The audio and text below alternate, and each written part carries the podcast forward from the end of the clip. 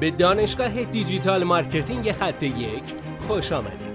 ما در اینجا روزانه تجربیات خودمون رو در زمینه افزایش بازدید سایت در سطح بالایی به کارآفرینان ارائه میدیم که ما هم از همین تجربه ها و تمرین ها استفاده می‌کنیم. بیاین سطح دانش افزایش بازدید سایت خودمون رو امروز با علی اکبر فرج افزایش بدیم. سلام دوست من امیدوارم که حالت خوب باشه. از نظر من کسب و کارهای کوچک نباید دنبال راه کسب و کارهای بزرگ باشن.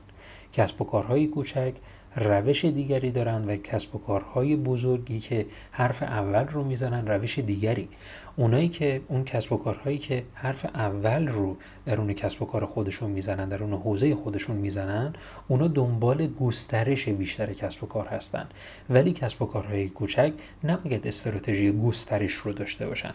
فعلا باید اعتماد مخاطبین رو جلب کنن و بتونن همون محصول کنونیشون رو به همون بازار موجود بتونن بفروشن. این نکته ای بود که خیلی از کسب و کارها دارن این اشتباه رو مرتکب میشن و سعی می‌کنن مثل کسب و کارهای بزرگ رفتار بکنن. کامنت ها رو جواب نمیدن. اگر کسی در دایرکت بهشون حالا سوالی چیزی پرسید خیلی دیر جوابش میدن و چیزهای این چنینی باعث شدن که من این پادکست رو ضبط بکنم. امیدوارم که از این پادکست استفاده کرده باشید. موفق باشید.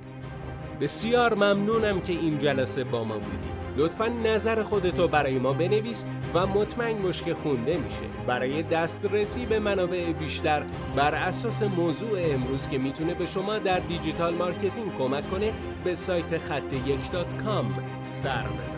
راستی برای اینکه جلسه فردا را از دست ندی حتما ما را دنبال کن.